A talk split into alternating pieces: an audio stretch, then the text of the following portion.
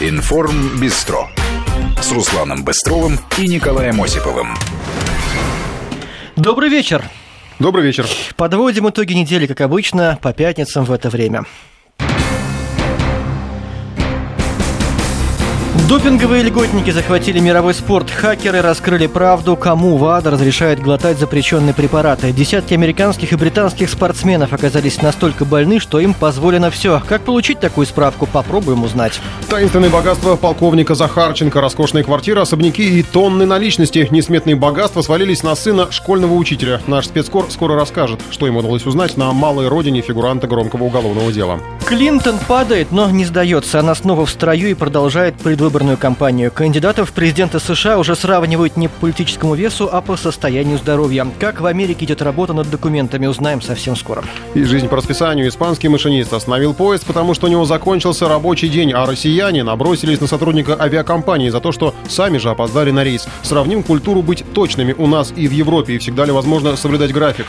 И снова мажорные развлечения. Рыжий Ламборгини играет в шашечки, черный Хаммер штурмует лестницу МГУ. Кто или что может может напугать богатых автохулиганов, обсудим с вами.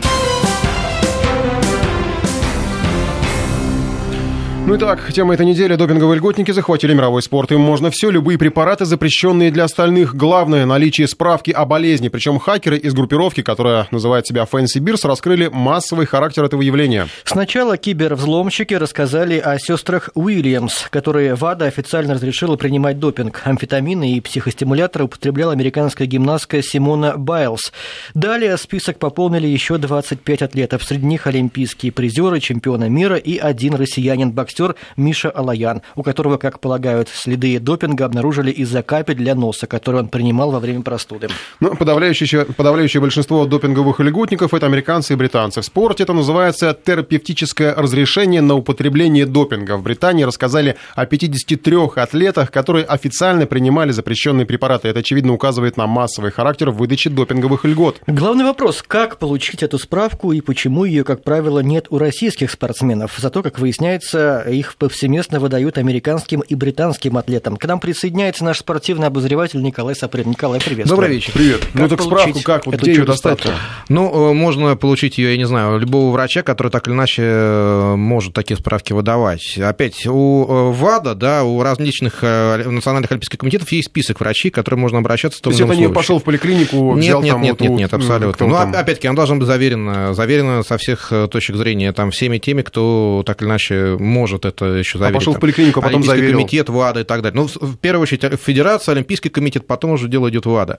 Э, нужно подать запрос на применение того или иного препарата, если вот совсем э, нет э, времени для того, чтобы подождать. Как правило, идут навстречу в случае, если действительно ситуация архисложная, и некоторые наши атлеты, насколько я вот читал за последние дни, тоже признавались, что были у них такие случаи, они просили вот обязательно применить препарат, который запрещен был уже был к тому времени, и им где-то через сутки максимум либо давали добро, либо не давали.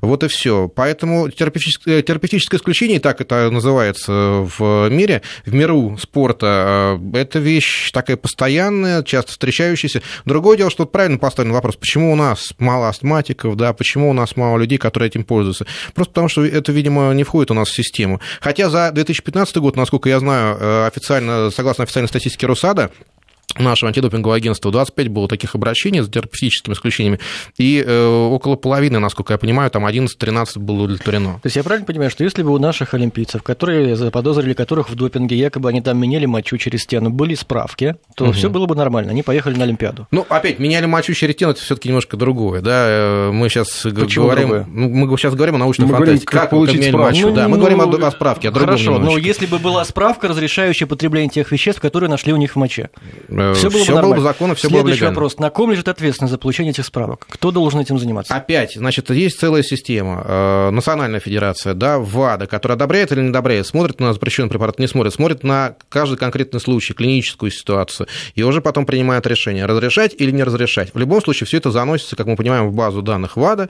И вот которую как, взломали, Которую да? взломали, да. Но опять, вот вопрос... Но в ВАДА кто обращается? Сам спортсмен или наша федерация? Сам спортсмен через своих э, представителей, там, не знаю, врачи я личного, тот обращается, там, не знаю, ну, по, по цепочке, так или иначе, там, федерация А известно, наши спортсмены пытались вообще это сделать? Ну как, они пытались, конечно, каждый год э, бывают разные случаи, ну, бывает абсолютно, да, и поэтому а эта справка, она, обращения... она срочная, то есть, да, выдается, вот можно себе эти капли для носа там в течение там месяца, Да, если да? нет обращения такого, тогда и найден запрещенный препарат, тогда просто крыть нечем, понимаешь? Так, а известно, ведь эти наши, которых поймали на допинге, они обращались ну, вообще? вот ты говоришь сам про Мишу Алаяна, да, которого, имя ну, которого ну, неожиданно понятно, всплыло, да. и у которого, а остальные... кстати, не было терапевтического исключения. Да, ну, у него не было, он, по-моему, один там исключил. Полным-полно, понимаешь, но я, наверняка вот сейчас имена э, можно там, ну, вспомнить, при желании спортсмены Нет, сами могут просто, рассказать. если они обращались, им не дали, тогда почему они молчат и не говорят, что это все несправедливо, потому что мы тоже болеем, мы обращались, но нам не дали Потому что много лекарств, есть каждый конкретный случай, там, знаешь, вот э, тоже Симоне Байлз, как бы не относились к этому, там, синдром недостатка внимания,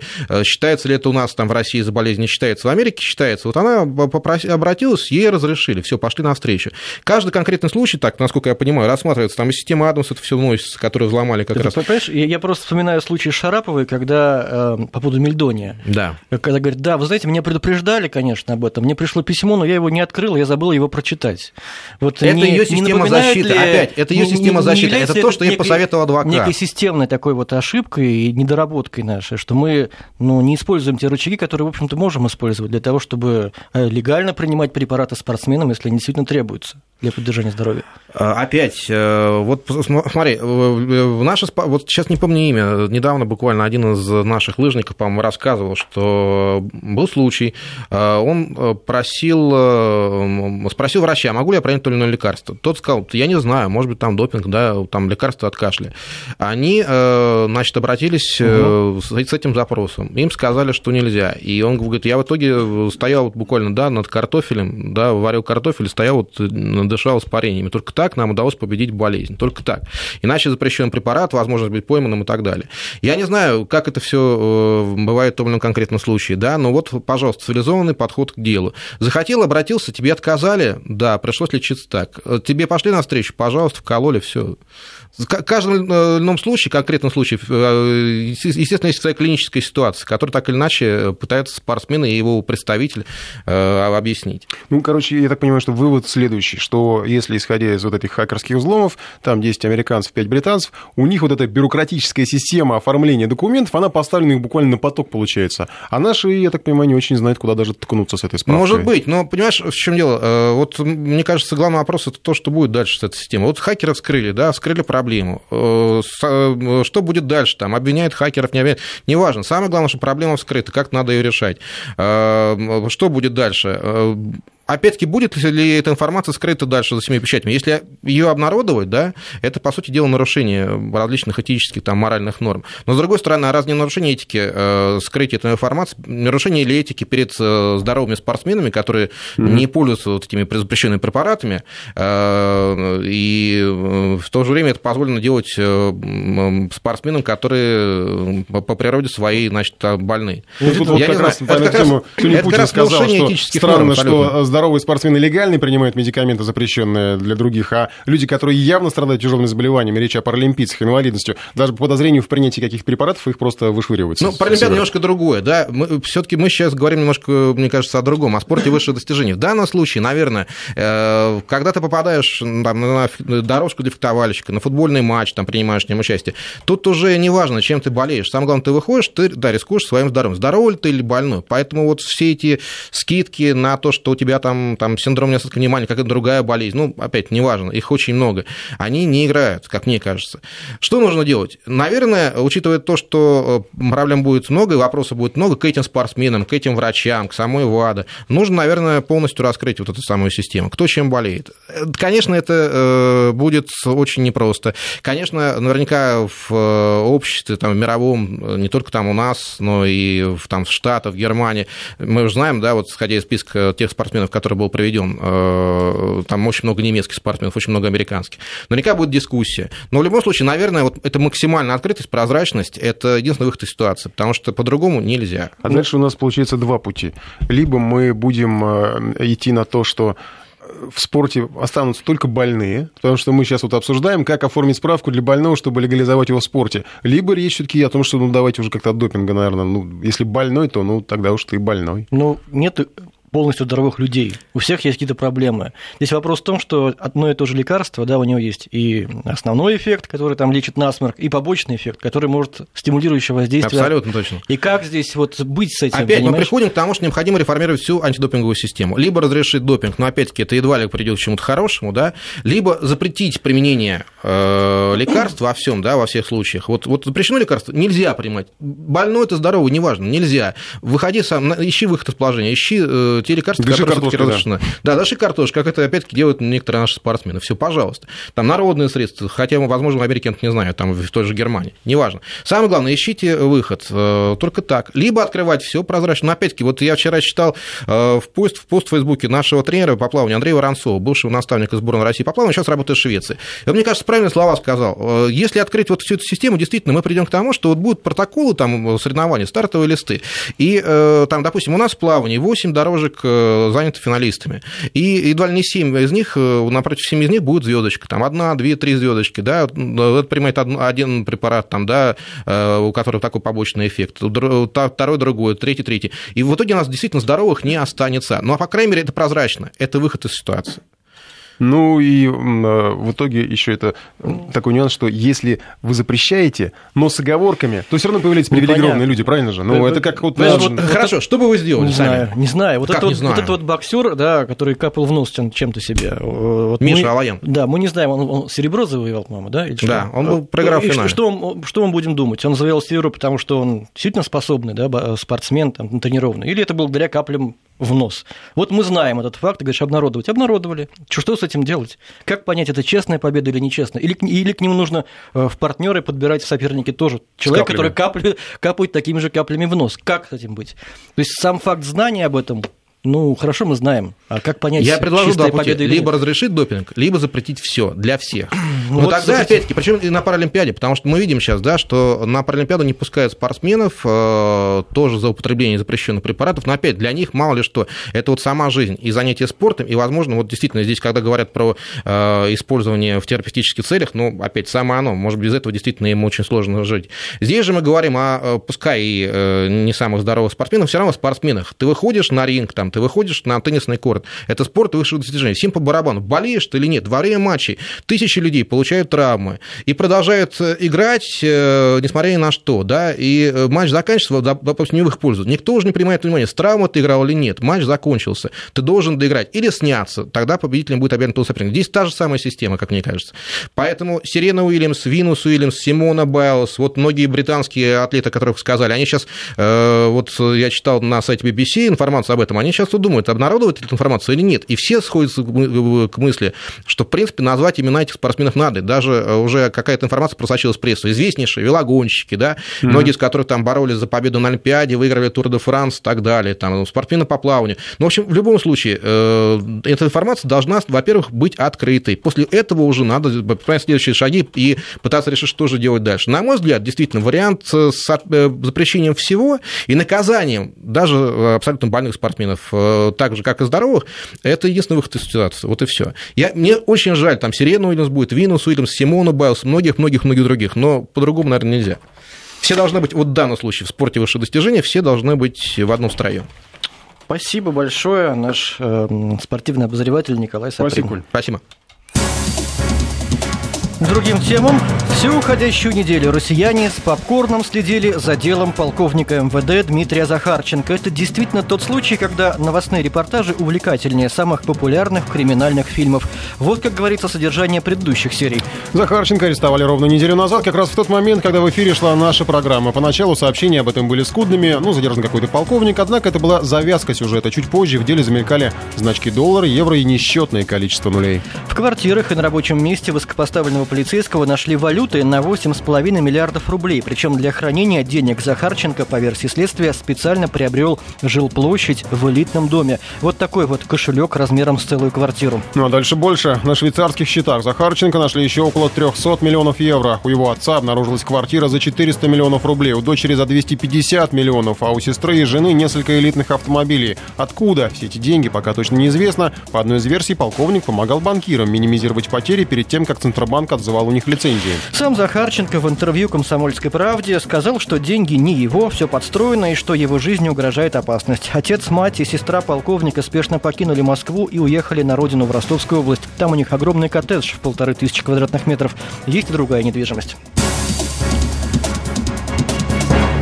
Ну, сегодня поступали новые заявления и от самого Захарченко, и от членов его семьи. В частности, говорили, что миллиарды точно не его, и вообще не знает, откуда они произошли. Там интересная история с отцом. Говорили, что он школьный учитель, был директором школы. Потом появилась какая-то информация, что он может быть причастен к банковской сфере. Мы еще позднее про это поговорим. А сейчас давайте послушаем зятя семьи Захарченко, который утверждает, что все, что нажито непосильным трудом, все это, все, все вот эти вот, вся эта недвижимость, его высказывания о происхождении недвижимости удалось записать Life News. Я вам скажу, что это просто-напросто человек много лет работал в органах, его подставили. Как еще можно комментировать? Я не знаю, какие там деньги вы нашли. Никаких у нас денег не было. Квартира покупалась для сына.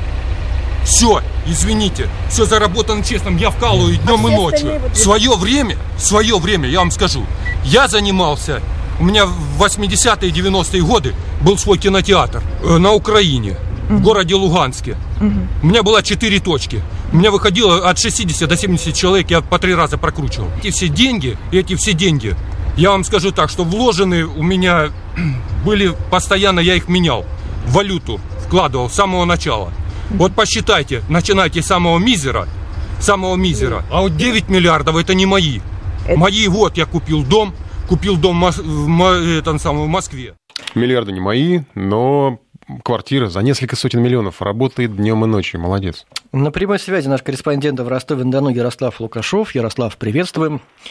Здравствуйте, коллеги. Ярослав, ну ты, я так понимаю, у тебя сегодня был большой день, ты много ездил, объездил, я так понимаю, там пол Ростовской области, наверное, заезжал в те районы, у тебя были планы посетить вот места, где, откуда происходят, в общем, корни этой семьи Захарченко, да, удалось что-то увидеть? Да, э, корни семьи Захарченко происходят из Миллеровского района, это север Ростовской области, довольно далеко от Ростова-на-Дону. А, но, тем не менее, район не считается захолустным, вполне э, успешный и функционирующий район, граничащий э, с... Это пограничный район, то есть здесь проходит государственная граница, частично с Украиной, частично с ЛНР. И вот в одном из приграничных населенных пунктов в поселке э, Машлыкина и находится, обосновалась семья полковника-миллиардера, по тем данным, которые мне за сегодня удалось собрать. В общем, официально этот Машлыкино населенный пункт это даже не поселок, а Слобода, и фактически это просто отрезок дороги, по которого на протяжении примерно полутора километров стоят жилые дома, причем э, дом семьи Захарченко выделяется сразу же с первого взгляда, то есть даже спрашивать не надо, где здесь строили Захарченко, э, потому что э, подавляющее большинство строений в этой слободе это одно, максимум полутораэтажные дома, возведенные как минимум ну, по их внешнему виду полвека назад, огражденные максимум плетнями по поясу. Это такие э, тонкие ветки, заплетенные между столбами, и высота редко достигает больше, чем по пояс. А вот один из домов – это трехэтажный особняк из желтого кирпича, скрыт э, территория, которая его окружает, скрыта за четырехметровым забором. Увидеть, есть ли кто-нибудь внутри, невозможно. А вот обитателям этого дома, похоже, для того, чтобы узнать о происходящем на улице, совершенно не обязательно показываться. И, судя по забору, через один э, на столбах висят камеры наблюдения, и вот, судя по этому, дом оснащен масштабной системой безопасности и э, видеофиксации всего, что происходит э, внутри, да, снаружи.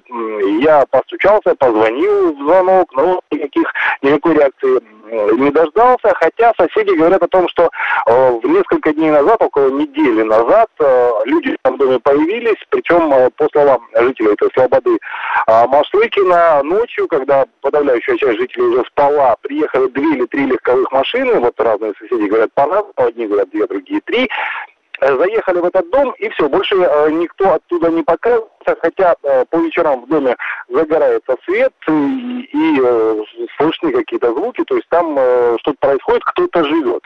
Э, о том, кто это может быть, соседи говорят однозначно, что это скорее всего, члены семьи Захарченко, поскольку строились они несколько лет, за это время соседи успели достаточно дотошно изучить все, что находится за вот сейчас находится за четырехметровым забором. По словам соседей, там разбита не только парковая зона, но и огромный бассейн, а также э, по сельским меркам впечатляющие теплицы, э, и чуть позже жители окрестных деревень и поселков нанимали обслуживающий персонал, а контролировать стройку приезжали э, мать Дмитрия Захарченко Валентина Николаевна и его сестра Ирина. Коллеги.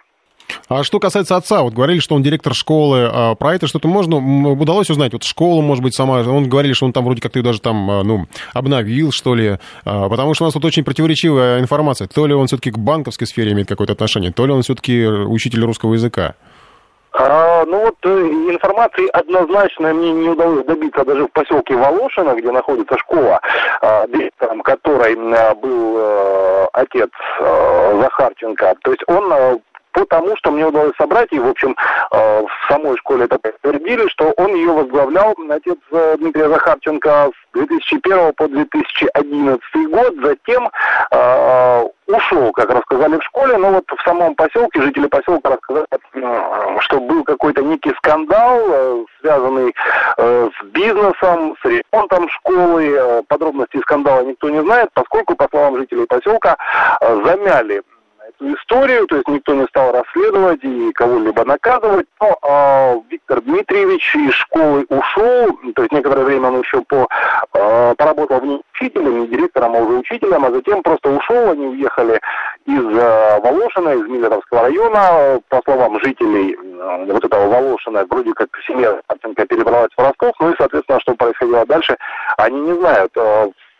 Э, вот что касается э, бизнес-интересов семьи Захарченко, э, единственное, что ну, можно об этом, э, вот удалось мне собрать информацию, Виктор Захарченко был дружен с главой, с бывшим главой района, который сейчас э, уже не является чиновником, служащим, но вот э, в бытность э, Виктора Захарченко директором школы он очень дружил с главой района, и там вот э, были какие-то, ну, соответственно, э, жители, не участвовавшие в этих историях, большая часть информации это слухи, поэтому э, однозначно сказать ничего нельзя, но были какие-то истории, связанные с поставкой продуктов питания для местной больницы. Были, э, была история с ремонтом школы. Вроде как школу отремонтировали, обновили, но э, бюджету местному это обошлось значительно дороже, чем подсказывает здравый смысл. То есть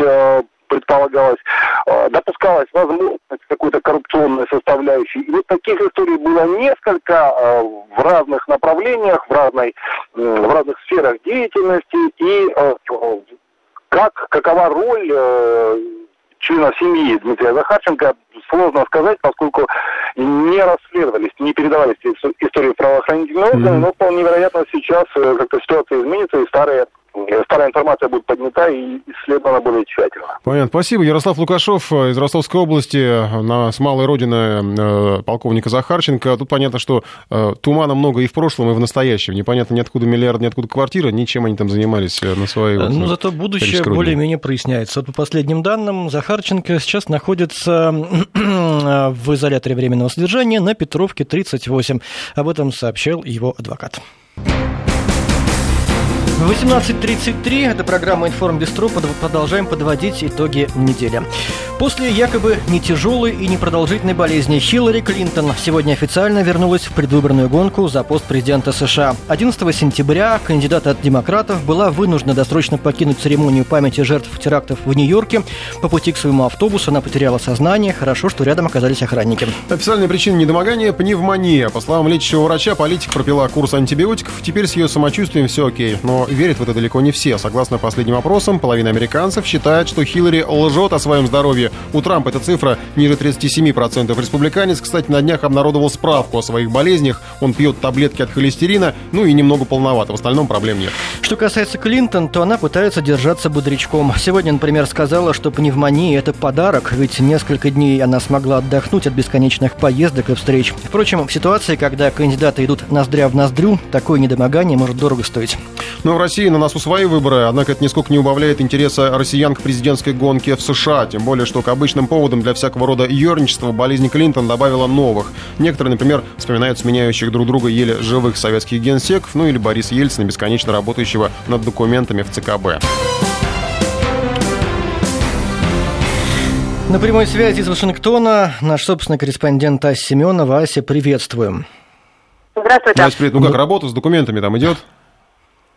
Работа с документами идет, и ерничание тоже идет с обеих сторон, потому что а, демократы придумывают свои а, остроумные ответы на вот эту всю а, ситуацию вокруг а, здоровья Клинтон. Например, одни говорят, ну вот, наконец, республиканцы заинтересовались вопросами женского здоровья. А вторые говорят, а, ну, а, вы знаете, миллионы женщин каждый день выходят на работу больные, так что Хиллари Клинтон не сделала ничего такого, чего не делают все остальные женщины а, Соединенных Штатов. Сегодня уже второй день все пристально следят за каждым шагом Хиллари Клинтон, а насколько уверенно она подойдет к подиуму. Вот она недавно выступила в Вашингтоне на, а, на, на встрече, посвященной проблемам а, темнокожих а, женщин. Вышла Хиллари уверенно, держалась она хорошо, не кашляла, не шаталась, не пыталась упасть.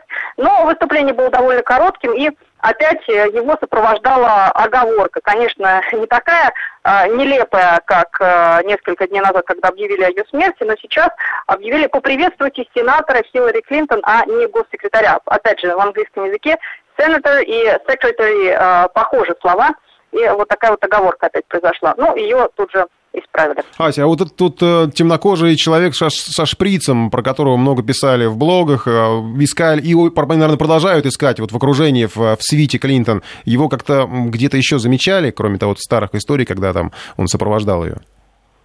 Нет, сейчас Хиллари подчеркнуто а, держится особняком и а, старается показать, что она способна сама передвигаться, сама говорить и, а, собственно, а, как вы и сказали, доказать, что у нее все окей, и она прекрасно себя чувствует. Даже песню для выхода, например, в Северной Каролине выбрали э, Джеймса Брауна «I Feel Good» для того, чтобы у слушателей, у зрителей сразу же формировалось впечатление, что она совершенно здорова. Но насколько самочувствие Хиллари Клинтон может оказать влияние на ее положение в предвыборном рейтинге? Сколько сейчас э, дают социологи к процентов одному и второму кандидату? Сейчас э, Хиллари Клинтон и Дональд Трамп очень близки друг к другу, 40 и 41 процент, Хиллари Клинтон на 1 процент впереди. Однако все может измениться, и на самом деле всерьез говорить о каких-то э, результатах опроса, о том, как они влияют на гонку, можно э, будет после 26 сентября, когда состоится встреча лицом к лицу на президентских дебатах. Еще появился насколько это возможно, серьезное, серьезное влияние начал оказывать третий кандидат от либертарианской партии Гэри Джонсон. Но, естественно, его никто не рассматривает как кандидата на победу, поскольку в Штатах никогда в жизни не выигрывал а, кандидат третьей партии, кроме Джорджа Вашингтона, который не принадлежал никакой партии. А, так вот, сейчас а, стоит вопрос так, у кого он будет оттягивать голоса, у Хиллари Клинтон или у Дональда Трампа? Естественно, оба кандидата надеются, что не у них. Ась, если можно, коротко, я просто сегодня не успел вникнуть в эту историю, там Трампа по шевелюре телеведущий э, почесал. Что это там, такая новая традиция, проверять кандидатов в президенты э, вот, через э, почесывание головы? А, дело в том, что многие считают, что у Трампа а, парик, а не волосы, и поэтому ведущий решил а, проверить и показать всем, что волосы у него настоящие. То есть Хиллари чесать не будут, видимо, да? Я думаю, она не позволит, я бы не позволила. Спасибо, Ась. Спасибо большое, Ася Семенова, наш корреспондент в Вашингтоне. Жизнь по расписанию. Европейцы не готовы нарушать свой рабочий график ни на минуту. Пример тому действия испанского машиниста, который остановил состав посреди пути и ушел с рабочего места, просто потому, что у него закончилась смена. Более ста человек оказались заблокированными в поезде. Действия машиниста сейчас рассматривают с юридической точки зрения, но профсоюзы на его стороне, ведь он не имеет права переутомляться, иначе это грозит железнодорожной катастрофой. Ну а многим россиянам жизнь по графику только мешает. На этой неделе в столице пассажиры набросились на сотрудника авиакомпании «Победа» за то, что их не пустили на рейс. Причина отказа в полете – опоздание на регистрацию. Полиция сейчас назначила проверку. Пока нет информации, будут ли привлечены к ответственности люди, которые пытались избить менеджера «Победы». К нам присоединяется наш европейский САПКОР Регина Севастьянова. С ней мы обсудим разницу в подходах к рабочему графику и вообще ко времени. А предварительно предлагаем жизненную мудрость от персонажа Галины Волчек из фильма «По семейным обстоятельствам». Возможно, ей руководствовался испанский машинист, когда ушел из кабины поезда. Дорогой мой, работать надо только в рабочее время. Оно ведь так и называется, рабочее. Но иногда ведь не успеваешь, разве не бывает? Бывает. Значит, мы с вами плохо работали в течение дня, ясно? Ну, увы, вы раньше совсем по-другому считали. И сами тут сидели, и другим жить не давали. Трошкин, раньше я кем была? Кем? Теща. А теперь я невестка. Улавливаете разницу? А, Наверное, испанец смотрел фильм. Регина Севастьянова с нами на связи. Регин, здравствуй. Здравствуйте. Ну, э, что там с этим? Я так понимаю, что все-таки не совсем может быть верная информация по этому испанскому машинисту, что он там не смену отработал, а прям совсем-совсем много работал, да? Мне вот продюсеры наши передавали. Вы совершенно правы, да, действительно, там э, очень хотелось, конечно, железным дорогам представить, что это полностью вина машиниста, что пассажиры оказались посреди поля, посреди ночи. Но на самом деле э, ситуация не такая простая. Дело в том, что он действительно отработал несколько смен, и он просил дать ему замену, и говорил о том, что он просто уже заснет, заснет в кабине, и люди подвергнутся опасности, а ведь совсем недавно именно так и произошло, и шесть человек погибли из-за железнодорожной катастрофы. А, Он опасался подвергать своих пассажиров такой же опасности и подавал заявки на сменщика. Но сменщика ему не дали. И в итоге привлечь э, внимание руководства к этой проблеме ему удалось только вот таким, в общем-то, скандальным образом, э, остановив поезд посреди поля уже полдесятого вечера, когда поезд находился э, в 200 милях от пункта назначения. Полицейские, которые прибыли на место события, они допросили машиниста и тут же, кстати, озвучили для прессы вот эту версию. Профсоюзы, в свою очередь, тут же его поддержали. А, По их информации, действительно, он не врет и говорит правду, и действительно он боролся за возможность отдохнуть хоть когда-либо а, во время своей рабочей недели, но руководство железных дорог, в общем, ему, ему эту возможность не предоставило. Поэтому сейчас действительно идет э, следствие как внутри компании, так и внешне, потому что это еще и нарушение а, прав э, пассажиров, кто в конце концов им возместит ущерб, э, будет это вина машиниста или железных дорог. А, И э, это, эта тема очень живо обсуждается. Здесь просто можно коротко напомнить, что для а, водителей, например, грузового автотранспорта существует очень серьезный регламент по этому поводу, сколько они должны, а, сколько они могут находиться за рулем и когда они должны делать перерыв. И если они не делают этот перерыв в обозначенный момент, то им грозит серьезный штраф. И это как раз из соображений безопасности. Поэтому здесь э, некий, э, возможно, конфликт регламентов на, на лицо. Ну, мне, кстати, коллеги рассказывали, вот коллега буквально недавно, э, был вылет самолета, э, это была французская авиакомпания, и задержался вылет, недолго почему-то самолет там по техническим причинам не мог э, покинуть аэропорт, а потом, когда уже разрешили вылет, сказали, что нет, э, пилоты не полетят, потому что у них закончен рабочий день, они не имеют права продолжать полет, потому что они ждут теперь другой экипаж, который прилетит и повезет их, у которого, которого нормативы соблюдены. То есть я к тому, что э, касательно транспорта, это, наверное, отдельная история, понятно, что там есть какие-то нормативы, сейчас вот на примере испанского машиниста мы видим, что все-таки, видимо, это не стремление соблюдать э, э, график, а уже совсем переработка графика. А вообще в Европе вот эти вот соблюдения э, норм рабочего дня, потому что как, как это все выглядит? Потому что я, например, ну, как с точки зрения туриста, наверное, я это воспринимаю. Если ты приезжаешь, допустим, в европейскую страну, то ты в выходной день не можешь пойти в магазин, потому что они закрыты, у них выходной, там вечером уже какие-то кафе, рестораны тоже не работают. То есть эм, это такой, ну, не то, что хочу работаю, хочу не работаю, но если у меня есть возможность не работать, я не буду работать. Особенно нравится сиеста, например, в Греции, которая, Сиеста, да, экономика которой испанская умирает, однако же сиеста живет. Ну, здесь действительно можно, эта тема такая обширная и объемная, и я бы все-таки вот то, что вы приводите пример, отнесла к вопросу соблюдения законов, потому что это не работник решает, когда он уйдет с поста, это за него решает государство, сколько он имеет право быть открытым. Конкретно э, про рестораны, вот можно сказать, что большинство ресторанов не имеют лицензию продавать э, алкоголь после э, 23 часов э, по местному времени. И, соответственно, они, как правило, закрывают к этому моменту кухню. А если они будут э, оставаться открытыми дольше, тогда их ждет серьезный штраф, возможно, закрытие, и, в общем, у них будут серьезные проблемы с, э, уже с государственными органами. И доходит до абсурда. Здесь есть вот как раз в Бельгии на границе с Голландией имеется ресторан, который находится вот прямо четко на границе. То есть здание построено на границе. Половина ресторана находится в одной стране, другая половина в другой стране. И законы разные, там разница в час, когда они могут еще продавать что-то и когда они должны закрывать. Так вот, а, действительно, что делают владельцы ресторана, если у них еще остались вечерние посетители, они ровно в 23 просят пересесть людей за столик на другой половине ресторана, чтобы соблюсти закон, но при этом не выгонять своих клиентов. А самые в этом смысле, наверное, строгие правила во Франции. Недаром мы так часто в последнее время а, наблюдаем за вот этими манифестациями против а, поправок в кодекс труда, которые хотят сейчас э, ввести правительство Франции. Там всего 35 часов рабочая неделя. И соблюдается это настолько строго, что, собственно, мнение работников совершенно здесь не учитывается. Тоже можно привести конкретный пример. А, в один магазин, продающий косметику и располагающийся рядом с Северным вокзалом, то есть хорошей такой точкой для клиентов, собрал подписи всех своих сотрудников с просьбой разрешить им открываться а, в выходные. Но на это правительство не пошло, потому что есть закон о 35 часах рабочей недели, и все, не больше, не больше, не меньше. И а, даже возможности на данный момент доплачивать сотрудникам за эти дополнительные часы у работодателя тоже нет. С другой стороны, можно посмотреть на другие, скажем так, страны и другие профессии, и тут же понять, что на самом деле европейцы тоже и жертвами становятся там каких-то проблем с работодателями, и работают, э, боже мой, сколько. А здесь, в Бельгии, например, и, наверное, сейчас большая часть Европы, а, те же самые сельскохозяйственные производители, это люди, которые не имеют вообще ни одного выходного никогда.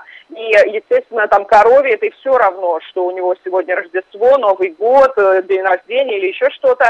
И учитывая большие проблемы с продажей продуктов сейчас, как правило, это семьи сами а, работают совершенно без выходных и без каких-либо часов отдыха, и при этом еще не могут заработать свои деньги на продаже а, этих продуктов. Или можно взять, наоборот, большие международные компании. Говорю как бы о, о людях, которых знаю.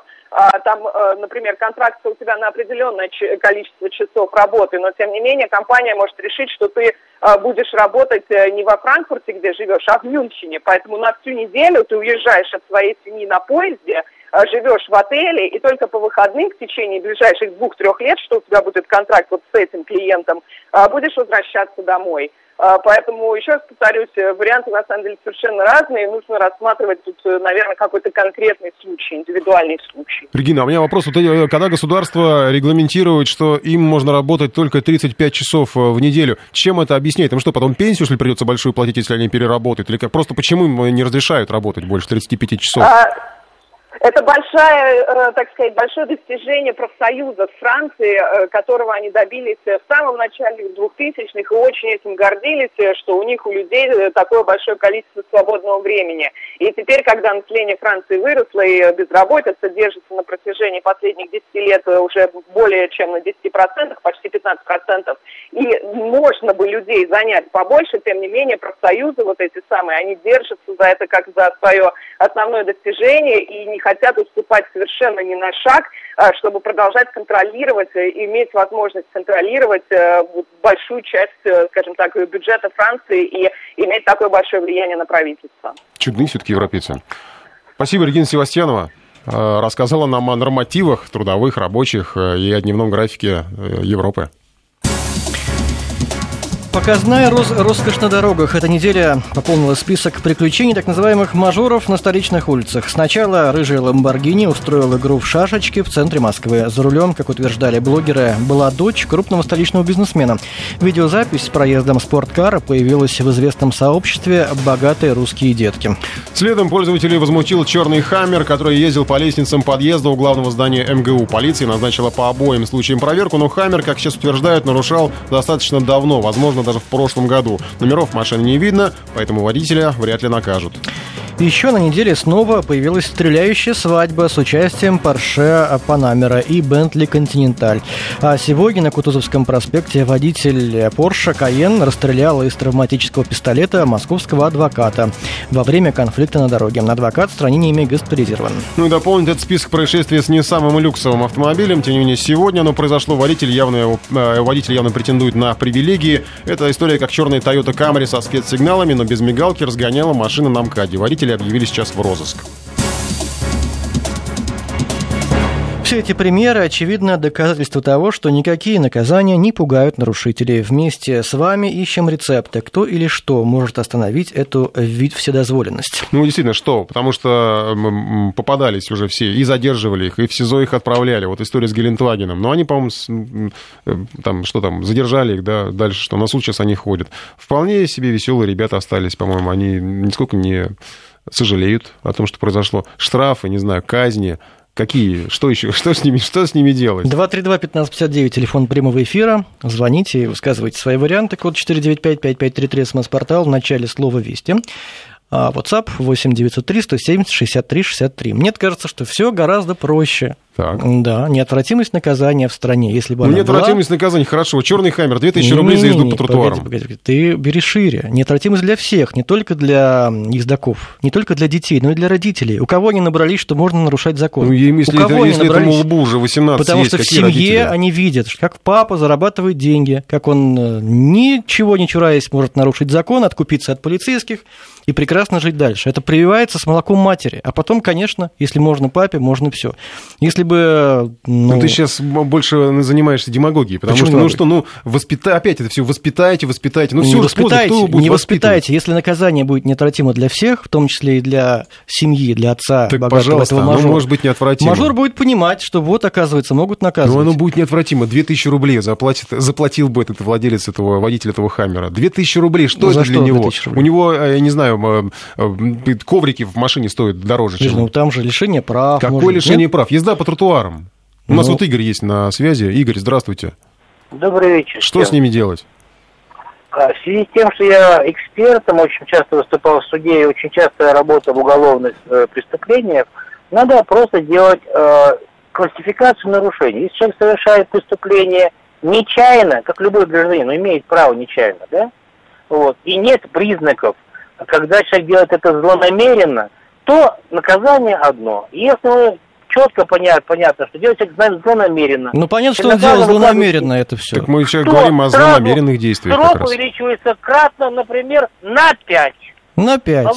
Ну, 2000 ну, рублей умножаем на 5. Спасибо, 10 тысяч рублей. Ну, Все равно тысяч, коврики дороже. Будет 100 а тысяч, 500 тысяч, это их не остановит. Не остановит все равно. Посадка в тюрьму.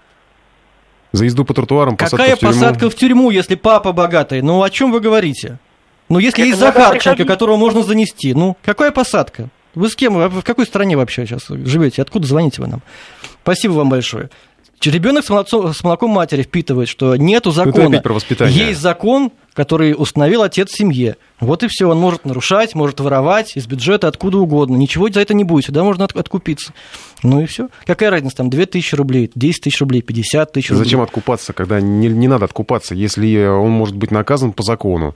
Э, вот 2000 рублей. Ну вот сейчас пытаются этим на Гелендвагене, там что им там, оскорбление, да, и э, что-то еще там, какие-то статьи пытаются максимально тяжелые при, при, при э, шить туда. Но все равно получается, все равно в итоге все сводится к хулиганке, так понимаю. А там, ну что, формальность, а не наказание. То есть ты говоришь, если увеличить наказание, будет лучше? Я спрашиваю, что сделать? Потому что, ну, увеличит наказание, да, ну что, ну, повысить штрафы. В итоге ты поедешь на своей недорогой машине по тротуару где-нибудь там случайно колесом заденешь и получишь этот бешеный штраф. А он заплатит э, не с одной зарплаты, а да что у них там, не зарплата, а не что у них там сейчас. Юрий, здравствуйте. Алло, здравствуйте. Вы знаете, нарушение, нарушение рознь. Если э, человек э, э, превысил скорость на 20 километров, это одно. А если человек жжет резину вокруг инспектора э, ДПС, э, насмехаясь над ним, это, это называется совершенно, это злостное нарушение. Поэтому э, я так думаю, что сумма штрафа должна составлять 50% от стоимости автомобиля. Вот когда владелец Галарда заплатит там 6-7 миллионов, 50% от стоимости своего автомобиля, вот я думаю, тогда он задумается, делать ему такие вещи или не делать. А то, что это э, злонамеренное, э, злостное нарушение или нет, так, пожалуйста, иди в суд и э, доказывай в суде, что ты не, зло, не, не злостный нарушитель. Сейчас у всех есть видеорегистраторы, э, все снимают на видео, все выкладывают в YouTube, там такое увидишь, мама не горюй. Так, пожалуйста, вот э, ви, э, видеофиксация будет доказательством, злонамеренно это или не злонамеренное. И никто не будет ездить ни по лестницам, э, это как там. Понятно, МГУ. спасибо, понятно, спасибо, что ваша, ваша схема примерно понятна. что да, подтвердили, что ответа сколько нет стоит машина, на столько, столько платите штраф. Ну, э, я предлагаю еще вот, ну, вернуться, напомнить просто э, разделить категории вот этих нарушителей, их на самом деле, по моей, вот мне так кажется, их две категории. Мы сейчас говорим о злонамеренности, а для них это просто демонстрация. Демонстрация. Ну, я хочу показать, вот как я езжу на своем дорогом автомобиле по лестнице э, у подъезда МГУ. А для других это демонс- это не демонстрация, это самоутверждение. Вот, допустим, если мы сейчас поставим запись э, вот этого м, товарища, который на Тойоте, на МКАДе ездил, он включил там какой-то спецсигнал, непонятно откуда у него взявшийся, мигалки у него там не было, поэтому сейчас этим вопросом занимается полиция, но он э, вот пытался, видимо, как-то доказать, что он хозяин этой дороги.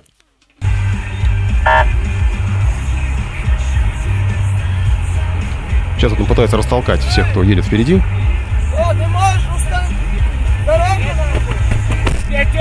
Дойду! Понял? Понял?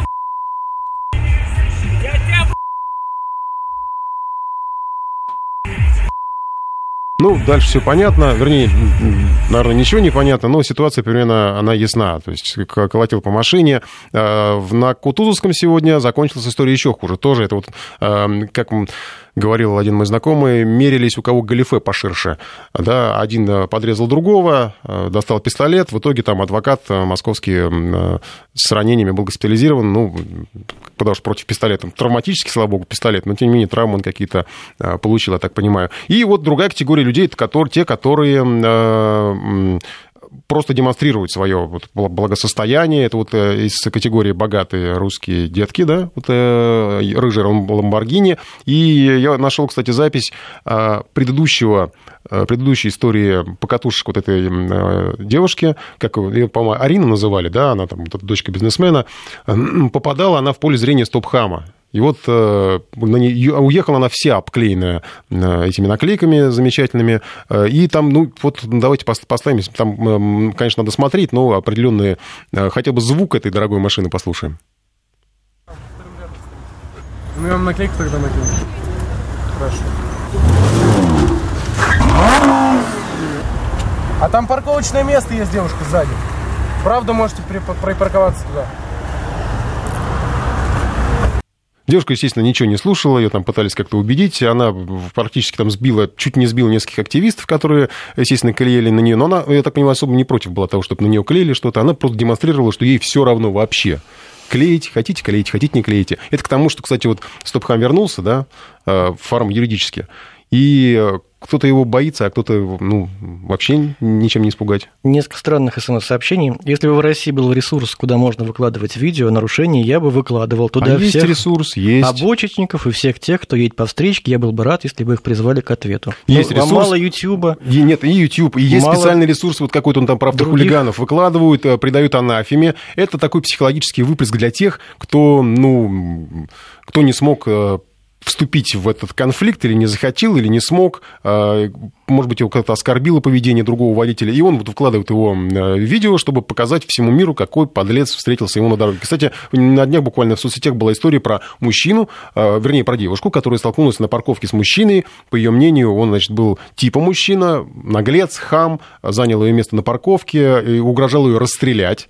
То есть это типичная такая ситуация, для, к сожалению, для мегаполиса. Мужчина, который угрожает расстрелять какую-то девушку э, на парку, за, за место на парковке. Потом этот мужчина появился в соцсетях, он нашел этот пост про себя и стал рассказывать, как все выглядело. С его слов все было совершенно по-другому. Просто дама, говорит, нервная была. Прострелять я ничего не собирался никого, вообще не говорил таких слов. Я просто заехал на парковку, а потом вдруг понял, что рядом стояла э, женщина на автомобиле, которая не включала поворотники, непонятно, куда она вообще собиралась, и решила, что это было место ее.